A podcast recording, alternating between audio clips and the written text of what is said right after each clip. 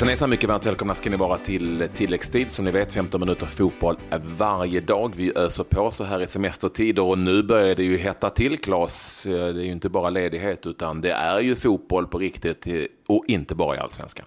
Nej, det är nu eh, det är Champions League-kval. Det var några matcher igår som kanske inte var av någon större större intresse ska vi säga kanske eh, från svenskt håll. Men eh, däremot idag så är det dags för Malmö FF att eh, kliva in i turneringen. Har ju varit med två gånger tidigare och vi hoppas ju för svensk eh, fotbollsskull att det går vägen även denna gång.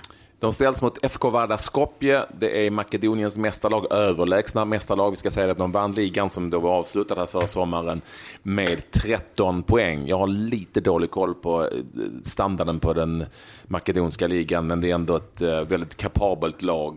Kanske, eh, om man får säga det så, kanske möjligtvis ett lite halvjobbigt lag i den första omgången i jämförelse med vad man skulle kunna få. Men alla de här frågorna kan vi ju ställa till vår gäst, Claes. Ja, vi har ju med oss eh, Jens Fjällström. Välkommen till tilläggstid Jens. Tack så jättemycket och kul att få kliva in i er lilla kvartsformat. Ett kvartssamtal blev det.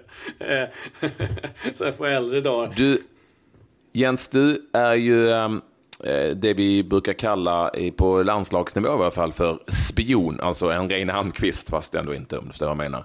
Så du, mm. du får väl berätta lite vad du eh, har sett av Skopje eller Vardar Skopje och, och lite om min fråga eller min påstående var fel. Är det, är det en jobbig lottning eller inte i den första omgången?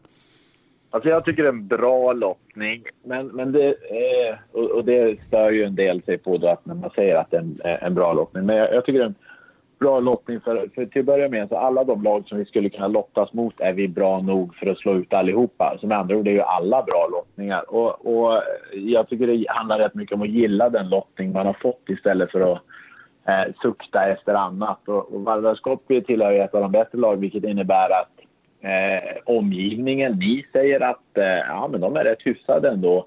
Och det gör att eh, våra spelare och vi kommer att vara noggranna, riktigt noggranna genom alla våra förberedelser och allt vårt genomförande också. Så på så vis så, så, eh, så tycker jag det är en bra lösning. Sedan så ska jag försöka placera in det i någon form av ja, hur bra är de? Så, så, så tror jag någonstans allsvensk nivå definitivt övre halvan troligtvis. Så, så där någonstans är, är nog motståndaren eh, som vi ska spela. Och på tal om spionspåret där. Så jag var nere i Österrike här, här veckan. Och jag kan säga att jag tror det var fyra olika spelplatser och det var olika spelorter som åkte fram och tillbaka. Ah, de ska spela i eh, den här staden, nej nu ska de spela i den där byn och på den där arenan. Och så säger han, jag, jag, kände ju det när jag åkte en och en halv timme i bil där från, eh, från eh, Wien till eh, en liten håla där att jag kan ju lika gärna hamna fel. Så, så jag tänkte just, undrar hur mycket desinformation som kastas ut så, så här. Men eh, summa summarum, de verkar vara reko och, och det gick att komma åt och se matchen och, och, och stå där och eh, känna sig som, som eh, en spion för en stund. Du, du har ju inte bara sett den här matchen i Österrike som, är, ja, som alla förstår, de har inte dragit igång sitt ligaspel nu. Du utgår från att du har suttit och kollat lite videos också. Mm, egentligen, det där är ju, en gång i tiden så var det ju eh, nästintill var ett måste att åka och se alla lag, eh, alltså även i, ja, både Europa och, och även eh, i Sverige och sådär. Men nu när det börjar vara så bra tv-produktioner och man, eh, man kan ju trots allt hamna på en match där eh, någon blir utvisad eller där det visar sig att eh, fyra spelare från normala startuppställningen inte är med. Och, och därför är ju videokomplementet suveränt. Och, och, vi har ju tillgång så att vi kan se alla deras matcher från, från deras seriespel. Eh, så självfallet har man tittat på några av de matcherna. Visst har man tittat på alla deras eh, försäsongsmatcher som de har haft. Jag tror det är fyra stycken som de är uppe i nu. Och så sedan sneglar man lite på när de spelade Champions League-kval eh, förra året för att se spelar de på ett annorlunda sätt där. För som sagt var de är väldigt dominanta i sin egen liga och då kanske det blir en annan typ av fotboll som de spelar där kontra när de, när de eh, åker ut i Europa och möter europeiskt motstånd. Så, så eh, har man sett eh, ett, ett gäng matcher av lite olika karaktär och i, lite olika turneringar så, så, så känns det som att vi, vi har ett bra grepp om vad det är för några. Och de är ganska så konsekventa i det de gör. Så jag, jag skulle bli väldigt förvånad om de liksom ställer upp med någon helt ny uppställning eller att det är eh, tre, fyra spelare som, som inte är förväntade. Så de, de verkar vara tydliga med det de håller på med och, och, eh, och försöker att och jobba konsekvent med, med sin spelidé. Och det underlättar ju lite när man ska försöka scouta någon också. Vi har ju sett rapporter om att eh, de ska sakna fyra spelare, vara två stycken anfallare. Av det du har sett, är det ordinarie spelare eller är det sådana som är kring, kring startelvan och däromkring? Alltså om man kollar det lag som eh, vann ligatiteln i, i våras och så, så, så är det ju till ja, 9, 10, 10 elftedelar det laget. Så jag vet inte riktigt vad, vad, vad det är för några spelare som i så fall eh, som, som ska saknas. För eh, har de sina brassar på plats eh, så, eh, och, och, och i övrigt eh, så skulle jag vilja säga att de, de ser ut att vara rätt så fulltaliga och har egentligen det, det manskap som jag tror är deras starkaste. Vi ska säga det också att eh, Malmö FF har drabbats av eh, skador som är betydande och som innebär att spelare inte kan vara med i det här första mötet i Malmö. Och en av dem är Marcus Rosenberg, det känner vi till sedan tidigare. Men ytterligare kraft i form av väldigt mycket Europarutin. Berang Safari fick eh, lämna in Eh, under gårdagens träning efter den, eh, de vadproblem som han har haft och som eh, accentuerades i allsvenska mötet med Häcken. Så de två, ingen av de två kan vara med. Jag vet inte vad det, vad det betyder som du ser det Jens för, för ditt lag. Att, eh, att det är två, två av de spelare som vi hade satt upp eh, först av alla på, på en, en startuppställning när man ska spela en internationell match. Så, så är det ju samtidigt så, så, så, tycker jag det, det har varit en ganska kul eh, grej att, att vara med om när man har kommit in här på, på, på tränarsidan i Malmö FF och så. När vi sitter och sätter ihop vårt lag eh, ändå och med våra tankar hur vi ska angripa olika matcher, både den här matchen och eh, ja, men säg matchen mot Häcken och tidigare matcher och sådär när vi har saknat spelare så, så har jag aldrig haft känslan av att eh, vi har ett för svagt lag eller att vi inte kommer att räcka till. Utan vi har en förbaskat bra, eh, bra trupp att och, och, och, välja från. Så, så det, det, är klart att vi gärna hade haft eh, Mackan och, och eh, Berra med. Men, eh, men eh, jag, jag, tror att eh, liksom, det lag som vi kommer att ställa på planen kommer att vara otroligt starka och, och absolut tillräckligt bra för att göra det jobb som krävs. Du var inne på det lite där Jens, att eh, du har jobbat med fotboll många år, men eh, eh på vår sida tidigare då. Hur, hur har det varit att liksom eh, eh, komma in i fotbollen igen lite mer hands-on? Ja, men, typ, alltså, eh, typ den reflektionen som jag sa där. Alltså vi i media ägnar större eh, tid åt att spekulera och hur ska de klara av att ersätta den och hur ska man klara av det det är liksom inte en issue, en disk diskussion ens utan eh, vi tittar på det vi har och, och, och jobbar med, med det och sätter ihop det och upptäcker att jäklar i mig, det här är ju hur starkt som helst. Eh, det kan man ju säga är, är en grej. En annan är man ju liksom när man går från en expertroll in i en, i, i en tränarroll en assisterande tränarroll så, så kan man ju säga att en viss sak av information är ju av värde för en, en, en tv-tittare. Och eh, man, får liksom, man kan använda till vissa delar samma teknik eller samma arbetssätt. Men, men en hel del arbetssätt eh, och, och, och, så får man eh, liksom ta och lära sig från början och känna liksom att all information som man ska ge en spelare ska vara relevant information ibland kan man ju faktiskt kasta ur sig någonting som inte är sådär superviktigt och, och, eh, och ändå landa på fötterna i, i en tv-sändning. Vi vill ju liksom... Jag förstår inte vad du menar alls. och, och, där känner jag liksom att Eh, om man, eh, vad, vad, säger man, en av journalistikens absolut svåraste uppgifter är, och viktigaste uppgifter är att sovra i informationen. Så kan man tänka sig att här behöver du sovra och, och ännu noggrannare välja ut allt som ska presenteras. För när du har en grupp sittande 25 spelare framför dig så vill du ta så få minuter i anspråk som möjligt. För du vet att det finns liksom någonstans upp till 15 minuter där du eh, kommer att ha eh, ett fullt fokus och, och, och, spelare som klarar av att ta till sig av det som kommer. Och när, du blir, när det blir längre än så så förlorar du dem i, i regel. Och, och då är det inte så lönt att och, och pladdra vidare. Så, så det där är väl några saker som man har eh, ja, kommit till insikt med sen man hoppade in i den här rollen. Alltså jag förstår ju att fotbollstekniskt taktiskt så pratar man annorlunda med en spelare än med en tittare. Det faller sig självt liksom naturligt, ganska naturligt. Däremot så är jag lite intresserad av hur du har känt, eh, för du var ju först eh, på den ena sidan så gick du till den andra sidan lite hardcore får vi ändå säga, för du var ju en del av produktionsbolag som satte ihop ganska stora sändningar under många år med Allsvensk fotboll inte minst. Mm. Eh, och, och, så jag undrar lite över den inställning som man har som, om man nu ska kalla det journalistisk inställning, det är ju att, eh, ja vad fan, vi vill ha så mycket som möjligt och så bra som möjligt. Medan man i ett lag kanske, kanske känner, nej, de jävlarna ska inte ha något, de ska ha så lite som möjligt. Nu hårdrar jag här åt bägge hållen. Men har du märkt nu när du kommer tillbaka att du kanske får förklara för någon, ja men det funkar lite så här och vi kanske ska jobba så här, eller har du, har du eh, gått tillbaka till det gamla om du förstår vad jag menar? Mm.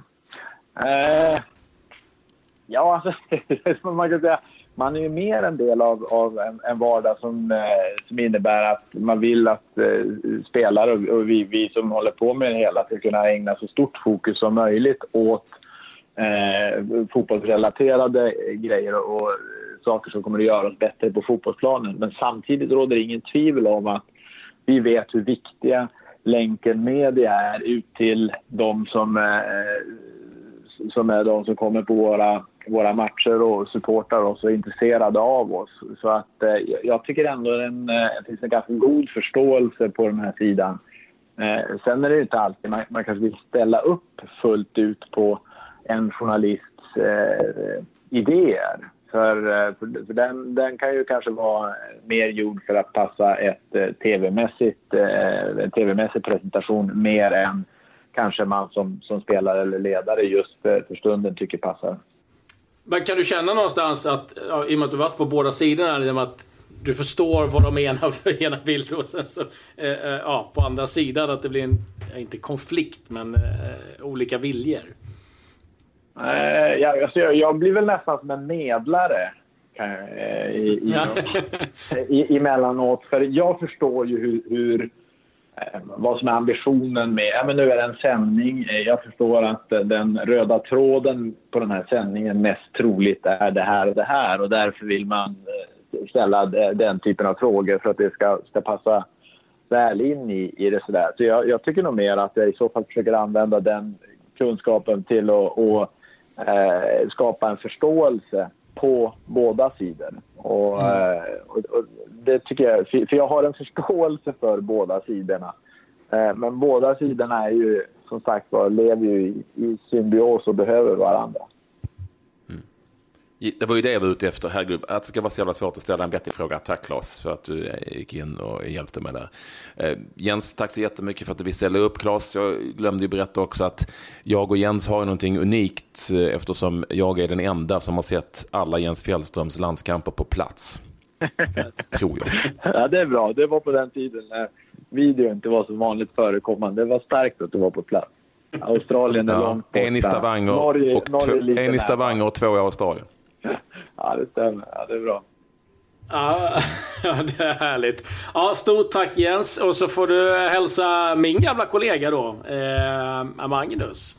Vi jobbade ju tillsammans en hel del på Viasat. Och eh, framförallt stort eh, lycka till här mot eh, Vardar nu då i eh, afton. Så eh, ja, har det gott helt enkelt. Ja, tack vi kan bara tacka. Tack så mycket Jens för att ja, du ville visade upp mycket intressant. Ja. ja, det var vår ära. Tack så mycket. Ja, tack. Stort tack. Äh, Hej Jens. Kan hej. tänka mig Claes att kan tänka mig Claes att det kan bli en sån liksom, lite konflikt om man har varit på bägge sidorna för att man tycker en sak på ena sidan och såklart tycker man en annan sak på den andra sidan och så ja, vill man att alla ska må väl. Det, det kan man nog vara tufft alltså, vara lite, och, och, och, även att vara medlare. Ja, det är nog inte helt lätt eh, alla gånger. Och, eh, ja, du vet ju själv hur det är. Som, eh, som, ja, man vill ju ha så mycket eh, tillgång som möjligt, så mycket närhet som möjligt. Och man märker liksom eh, att det blir ju mer eh, att man kommer in i omklädningsrummen, det är intervjuer eh, precis innan och det är intervjuer efter. Så att det, det där är ju hela tiden en, eh, ja, en, en, balans på liksom att eh, laget ska få sköta sitt samtidigt som att eh, man eh, givetvis behöver eh, nå ut till sina supportrar framför allt. Så att, ja, det är lite spännande och kul att höra Jens lite som då känner till båda sidorna väldigt väl. Men vi måste väl blicka lite åt eh, fotbolls-Europa i övrigt också, Patrik? Mm, gör det. Och då börjar vi eh, i eh, Tyskland. Bayern München har tagit in James Rodriguez och eh, faktiskt på lån eh, två säsonger först och sen en eh, option att köpa ut honom. Carlo Angelotti hade ju eh, James Rodriguez i Real Madrid och eh, hade honom på sin önskelista. Och eh, så är sagan då äntligen slut, eller på att säga. Gianluigi Donnarumma har nu skrivit på ett eh, kontrakt med Milan till 2021. En utköpsklausul på någonstans mellan 70 till 100 miljoner euro. Han fick eh, också med sig brorsan Antonio på ett, eh, ett kontrakt med Milan också. Så det var bra jobbat av eh, Raiola. Eh, IFK Göteborg har kallat tillbaka Billy Nordström, vänsterbacken som varit på lån i Varberg. Och eh, sen har Michael Carrick blivit utsedd till ny lagkapten i Manchester United. Och eh, det gäller väl för Lindelöf att bli polare med Carrick då om man ska gå efter Alex Nilsson i Malta, hur han hade det. Ja. Um, Alex Nilsson som för övrigt eh, var på gång till Hibernian som ju spelade Champions League-kval igår. Men det bidde ingenting. De ville skriva ett långkontrakt. Han var inte sugen på det. Han har nu kontakt med andra eh, lag på Malta för att eh, skaffa sig ett, ett, kontrakt med kanske lite bättre lag där det riktas lite om Valletta, Valletta FC som de heter. Vi ska säga också att Sam Larsson är ju på gång någonstans. Det händer ju saker där. Han har lämnat Heerenveens träningsläger och säger sig vara sjukanmäld. Ryktas till Spanien och Celta Vigo. Ja, och sen måste jag bara eh, två saker. Eh, Edgar Davids kom vi ihåg när han hade sina briller eh, som mm -hmm. såg ganska cool ut. Ignacio Abate i Milan har haft ögonproblem, så han har börjat köra sådana briller nu också. Och eh, sen en liten grej som man har märkt av att när nu klubbar eh, har gjort klart med en spelare så ska det ju presenteras på ett jäkligt coolt sätt på sociala medier. Och det har varit alla möjliga varianter eh, med tv-spel och ja, eh, diverse påhitt. Nu har till och med Burnley gjort det. Nu känns det som att nu kanske den där trenden är på väg att, att dö ut när eh, Burnley, inget ont om Burnley, men det känns inte riktigt eh, den digniteten på värv, värvningar när James, eller mm. heter han, Cork kommer. Men det var vad vi hade att bjuda på ja. denna dag. Vi har, vi, vi har ett sista resultat, vi ska bara dra det från Indonesien, ett favoritresultat eh, när eh, Pusamania Borneo faktiskt vann sin match med 1-0 mot Mitra Kukar. Jag vill bara säga det. Där avslutar vi eh, dagens sändning. Adjö. Adjö, adjö, adjö.